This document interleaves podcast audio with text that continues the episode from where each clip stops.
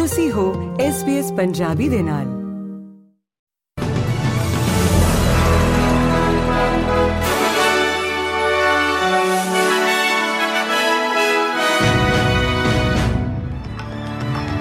SBS Punjabi ਦੇ news room ਦੇ ਵਿੱਚ ਤੁਹਾਡਾ ਸਵਾਗਤ ਹੈ। ਆਓ ਨਜ਼ਰ ਮਾਰਦੇ ਹਾਂ ਅੱਜ ਦੀਆਂ ਪ੍ਰਮੁੱਖ ਖਬਰਾਂ ਦੇ ਉੱਤੇ। ਸਾਲਾਂ ਲੰਬੇ ਅਸਥਾਈ ਵੀਜ਼ਿਆਂ ਤੇ ਪਨਾਹ ਮੰਗਣ ਵਾਲੇ ਦਰਜਨਾ ਲੋਕਾਂ ਦੇ ਵੱਲੋਂ ਮੁਲਕ ਵਿੱਚ ਸਥਾਈ ਨਿਵਾਸ ਦੀ ਮੰਗ ਨੂੰ ਲੈ ਕੇ ਅੱਜ ਤੋਂ ਪ੍ਰਧਾਨ ਮੰਤਰੀ ਐਂਥਨੀ ਐਲਬਨੀਜ਼ੀ ਦੇ ਸਿਡਨੀ ਸਥਿਤ ਚੋਣ ਦਫ਼ਤਰ ਵਿਖੇ ਮੁਜ਼ਾਹਰਾ ਕੀਤਾ ਜਾ ਰਿਹਾ ਹੈ। 4 ਦਿਨ ਚੱਲਣ ਵਾਲੇ ਇਸ ਪ੍ਰਦਰਸ਼ਨ ਦੇ ਕਾਰਕੁਨਾਂ ਦਾ ਆਖਣਾ ਹੈ ਕਿ ਕਾਨੂੰਨੀ ਪ੍ਰਕਿਰਿਆਵਾਂ ਦੇ ਕਾਰਨ ਪਨਾਹ ਮੰਗਣ ਵਾਲੇ 10 ਤੋਂ 12000 ਲੋਕ ਵਾਂਝੇ ਰਹਿ ਗਏ ਨੇ। ਪ੍ਰਦਰਸ਼ਨਕਾਰੀਆਂ ਦਾ ਕਹਿਣਾ ਹੈ ਕਿ ਉਹਨਾਂ ਨੂੰ ਐਲਬਨੀਜ਼ੀ ਸਰਕਾਰ ਦੇ ਉਸ ਫੈਸਲੇ ਵਿੱਚ ਸ਼ਾਮਲ ਨਹੀਂ ਕੀਤਾ ਗਿਆ, ਜਿਸ ਤਹਿਤ ਫਰਵਰੀ ਮਹੀਨੇ ਵਿੱਚ ਅਸਥਾਈ ਵੀਜ਼ਿਆਂ ਵਾਲੇ 19000 ਲੋਕਾਂ ਨੂੰ ਲਾਭ ਦਿੱਤਾ ਗਿਆ ਸੀ। ਰਿਜ਼ਰਵ ਬੈਂਕ ਆਫ ਆਸਟ੍ਰੇਲੀਆ ਨੇ ਲਗਾਤਾਰ ਚੌਥੇ ਮਹੀਨੇ ਵਿਆਜ ਦਰਾਂ ਨੂੰ 4.1% ਤੇ ਰੋਕ ਦਿੱਤਾ ਹੈ।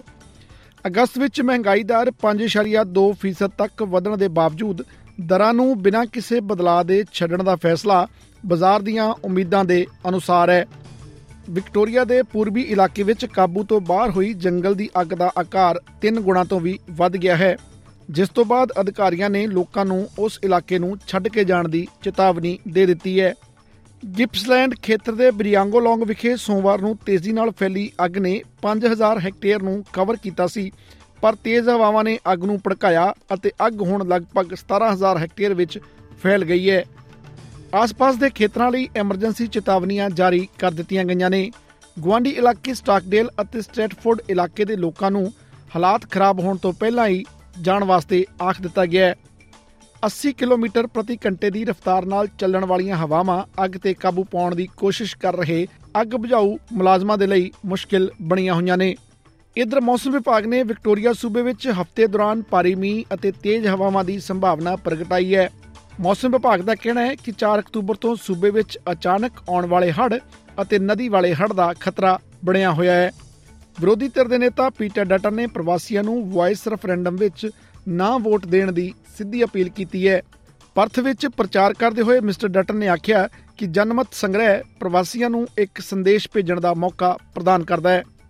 ਗੱਲ ਪੰਜਾਬ ਦੀ ਕਰੀਏ ਤਾਂ ਸਾਬਕਾ ਵਿੱਤ ਮੰਤਰੀ ਮਨਪ੍ਰੀਤ ਸਿੰਘ ਬਾਦਲ ਦੀ ਗ੍ਰਿਫਤਾਰੀ ਨੂੰ ਲੈ ਕੇ ਵਿਜੀਲੈਂਸ ਵੱਲੋਂ ਲਗਾਤਾਰ ਛਾਪੇਮਾਰੀ ਕੀਤੀ ਜਾ ਰਹੀ ਹੈ ਅਤੇ ਮਨਪ੍ਰੀਤ ਬਾਦਲ ਹਾਲੇ ਤੱਕ ਵਿਜੀਲੈਂਸ ਦੇ ਹੱਥ ਨਹੀਂ ਲੱਗੇ।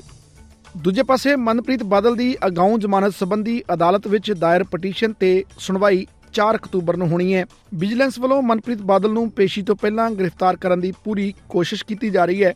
ਜ਼ਮਾਨਤ ਦੇ ਮਾਮਲੇ ਵਿੱਚ ਅਦਾਲਤ ਨੇ ਵਿਜੀਲੈਂਸ ਵਿਭਾਗ ਨੂੰ ਵੀ ਜਾਣਕਾਰੀ ਦਿੱਤੀ ਹੈ, ਜਿਸ ਦਾ ਜਵਾਬ ਦੇਣ ਦੇ ਲਈ ਵਿਜੀਲੈਂਸ ਨੇ ਪੂਰੀ ਤਿਆਰੀ ਕੱਸੀ ਹੋਈ ਹੈ। ਤੇ ਇਸ ਦੇ ਨਾਲ ਹੀ ਖਤਮ ਹੁੰਦਾ ਹੈ ਅੱਜ ਦਾ ਨਿਊਜ਼ ਬੁਲੇਟਿਨ। SBS ਪੰਜਾਬੀ ਤੋਂ ਮੈਂ ਹਾਂ ਪਤਰਸ ਮਸੀ ਫੇਸਬੁੱਕ ਉਤੇ SBS ਪੰਜਾਬੀ ਨੂੰ ਲਾਈਕ ਕਰੋ, ਸਾਂਝਾ ਕਰੋ ਅਤੇ ਆਪਣੇ ਵਿਚਾਰ ਵੀ ਪ੍ਰਗਟਾਓ।